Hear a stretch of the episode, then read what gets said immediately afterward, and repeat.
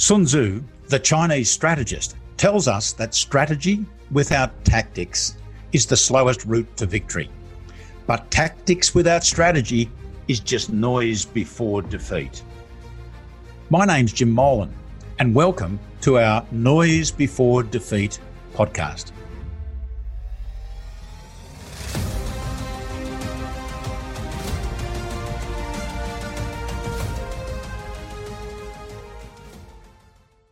Welcome back, everyone, to the Noise Before Defeat podcast with Senator Jim Molan.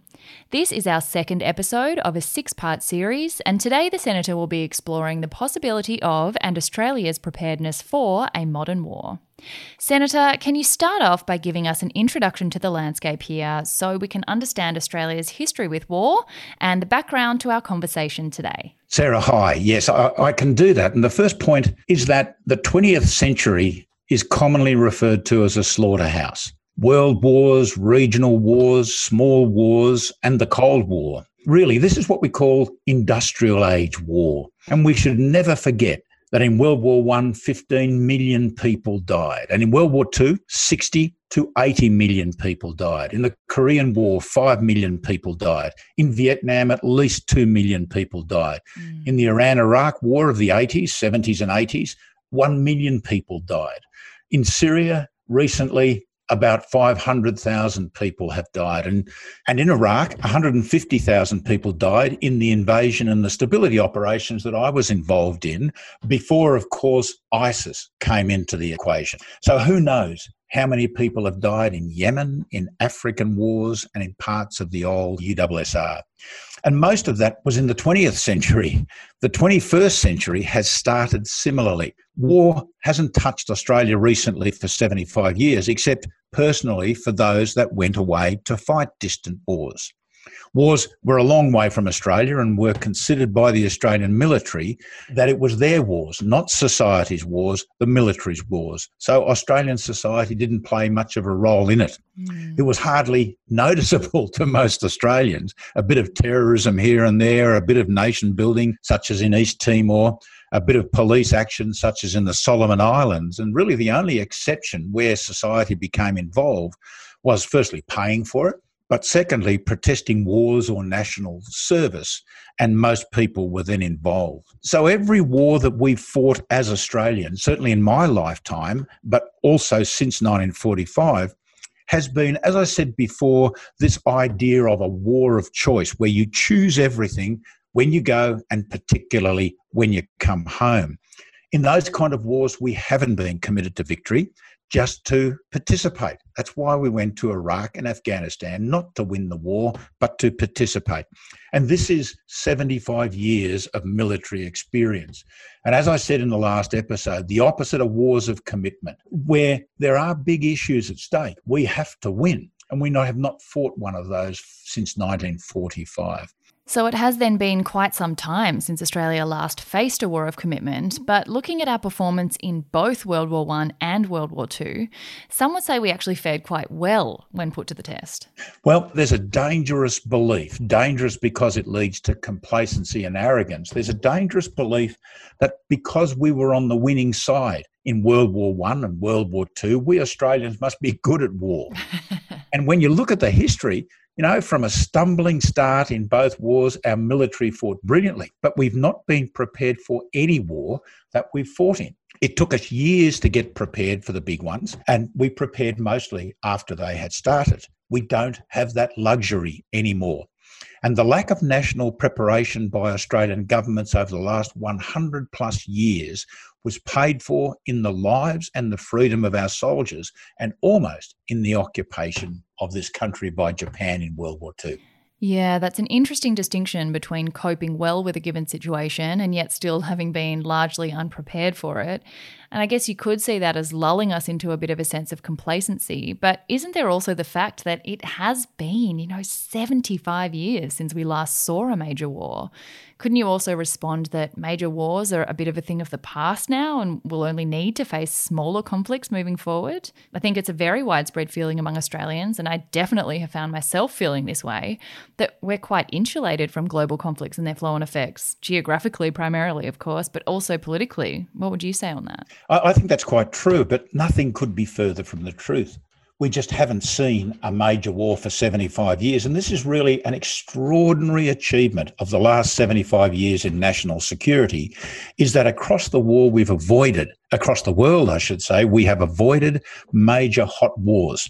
World wars, wars between major coalitions or major nations. The Cold War was an example of avoiding the hot wars. Mm. And the reason that we've done this really comes down to US dominance and mainly by the fact that strength deters. So if you can be big and ugly enough and strong enough, you can stop people acting in a way which is aggressive. Mm. It's not just actual regional wars or major wars that will impact terribly on Australia, it's also that high level of tension that normally occurs short of a major war. And this could drastically impact Australia.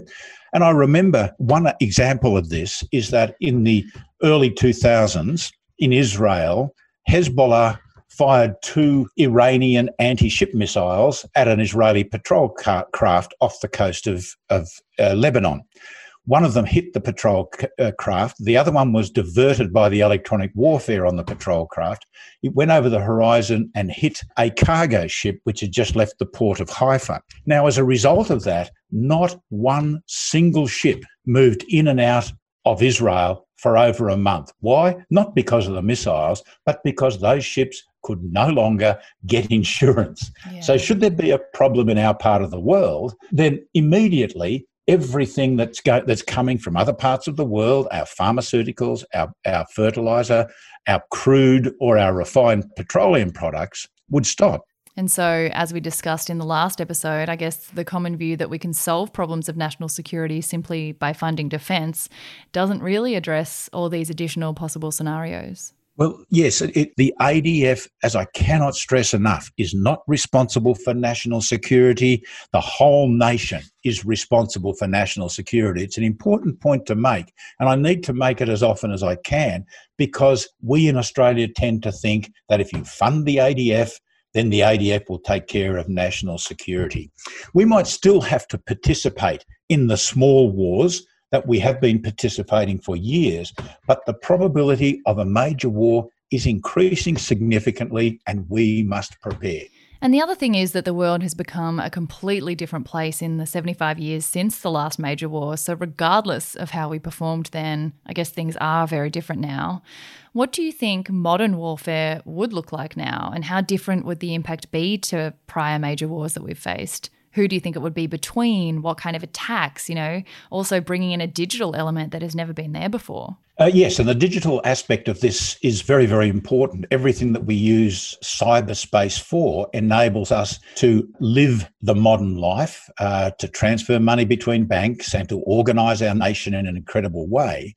It also allows us to fight better, to have greater information and pass data from one organisation to another. But cyber war is never an alternative to what we call kinetic war. Kinetic war is fundamentally blowing things up. Mm. It's not an alternative. I just need to make that point first up because a lot of people say, well, you know, if wars nowadays will be cyber wars, they'll be digital wars, and we're not going to go around killing people. Well, as I say often, nothing could be further from the truth.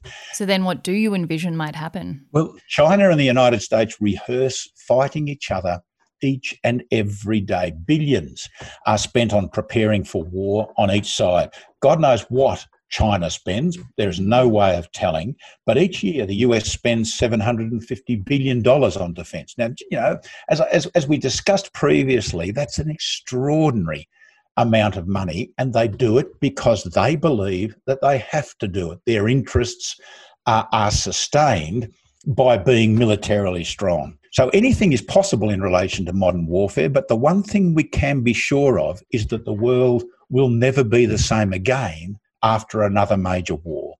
You know, no war between the United States and China, which is what I focus on, will be clean. Uh, it will also not be limited to only those two countries. It won't be limited to battlefields, politely away from civilian centres. Mm. It will be massively violent and destructive and may even go nuclear.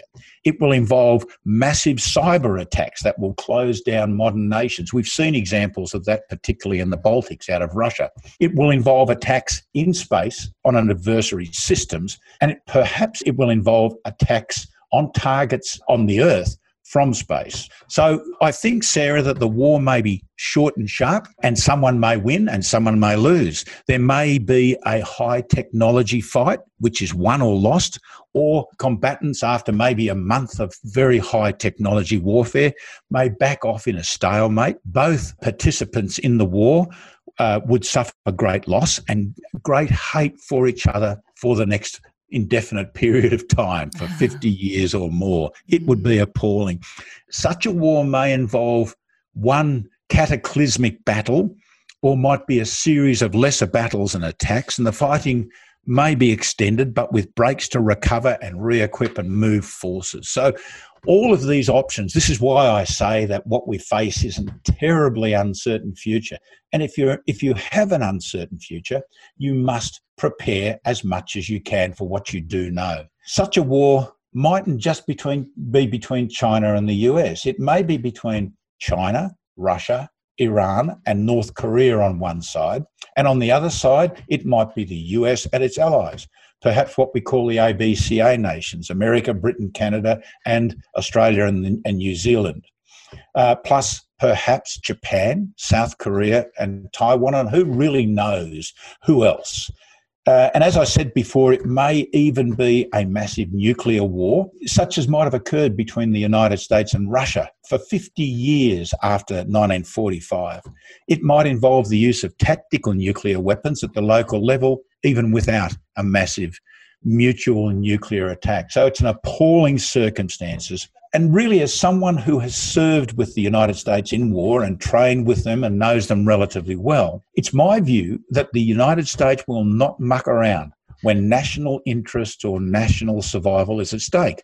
The United States understands the place that violence occupies in war and will apply it to the maximum if their critical interests or existence ch- is challenged. And how depressing is all of that?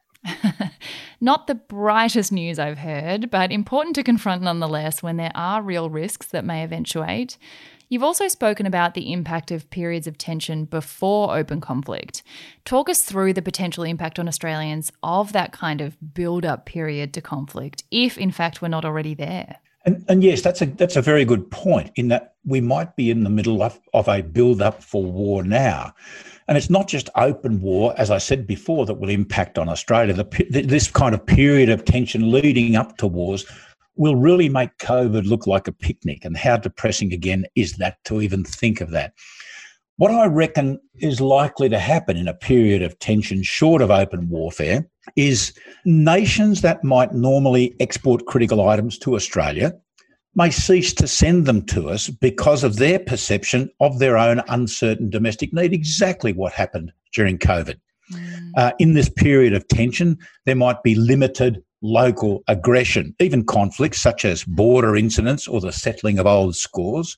You know, we, have seen changes in the nature in Hong Kong and Taiwan, pressure on Taiwan, incredible pressure on Japan, the Indian border dispute, and minor disputes uh, against between China and Bhutan. There is a characteristic in this period of tension of nations ignoring the rule of law.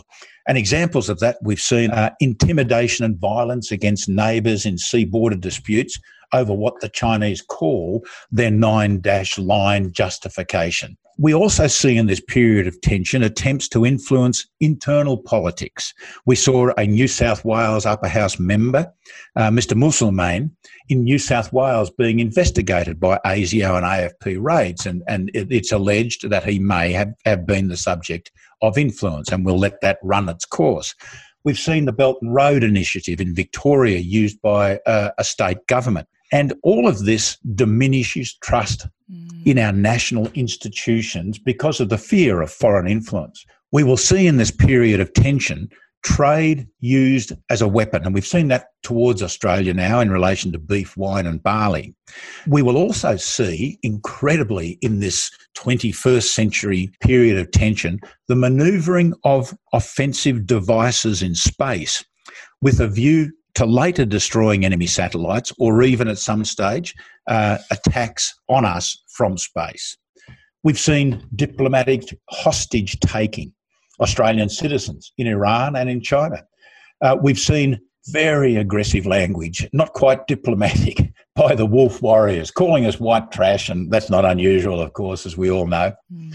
We've seen in this period the forming of threatening alliances. You know, we, I speak I speak often about the American assessment of the threats to liberal democracy being four nations and an ideology, and those four nations could, for convenience, come together in some way. We're seeing China and Russia work together with Iran for example, to overcome United Nations embargoes on arms shipments to Iran. Uh, and, and that is very, very worrying. We'll see gathering of information, uh, intellectual property theft, such as we've seen with the Thousand Talents program, and we'll see espionage. Most people in Australia don't know that the FBI are currently investigating 2,000 active counterintelligence cases involving Chinese espionage in the United States now. Mm. And they've even closed down Chinese consulates for spying. Um, we will see the gaining of control of United Nations body. And I spoke before about uh, how uh, coalitions of nations have stopped US attempts to extend the arms embargo to Iran and then supplying Iran with those arms. And finally, there'll be an increase in direct threats and building up force capability. And we've seen that against the US. Incredible threats only, only you know, in the immediate past against the United States, saying that if you locate troops, US troops on Taiwan, that China will go to war with you. We've seen continuous threats against Taiwan and military maneuvering all around, uh, threats against Japan, uh, conflict against India, and Chinese nuclear capability is being increased. Now, none of this is purely military, but perhaps it is a time for a bit of healthy and constructive paranoia. Uh, and perhaps, as you say, we're well into our period of tension before war commences. And I'd certainly agree that I and many strategists and commentators are now saying this. Well, I wouldn't blame anyone for finding this idea of a major modern war quite a scary or confronting thought. But why do you think it's so important for us to understand this possibility? What do you think we can do in the face of the risk of this kind of modern warfare? Are we arming ourselves or are we sort of trying to avoid it altogether? Uh, I don't think we can ever avoid it. As a very famous Russian leader once said, if you tell me you're not interested in war, then war is interested in you. and I think Australians are developing that healthy paranoia I was talking about, and they want action. I see that almost every day of the re- week. Mm. We need to prevent modern warfare by being strong, and that's what deterrence is all about. And that's what the feel out there is. Intuitively, Australians understand that being strong prevents war. And the war that I'm most concerned about is one between the United States and China, as I've been discussing. We can't prevent that war. We may decide that it's in our interests to even participate in it and support our great and powerful friend, the United States. But we must always understand that our nation and our armed forces must as their very first responsibility, be prepared to defend this nation at home. And we cannot, at the moment, both support our allies effectively or defend this nation from Australia at the moment. If that becomes a military strategy, that is, we must be able to support allies and defend our nation, we need to build a far bigger military and a far more self reliant nation with real resilience. So, what our priority should be is to increase the level of resilience of this nation and to defend the homeland against what I call a collateral attack, a collateral attack from China uh, in a war between the United States and China. Collateral really means a secondary attack, not the main attack. So, you know, we're unlikely to ever face the might of China by ourselves, but we may have to prepare for attacks into our nation and the impacts of total trade breakdown caused by war. And, you know, without considering a major war, a major invasion, they are big enough. And the question we've got to ask ourselves is are we self reliant enough? The answer is no. And that is what our nationwide strategy should concentrate on. So, in terms of that healthy paranoia and actually translating this into a probability that we can understand, what do you actually think the likelihood is of such a war?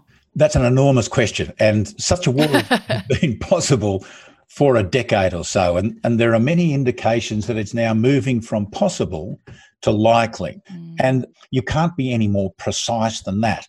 But even if the probability was 1%, one in a hundred chance of going to war, the consequences mean that we must prepare. We must prepare. Well, that leaves the next question then as when might this actually occur? How far away do you think it actually is? Uh, by my assessment, China might be ready in the next two to three years, a maximum of five years.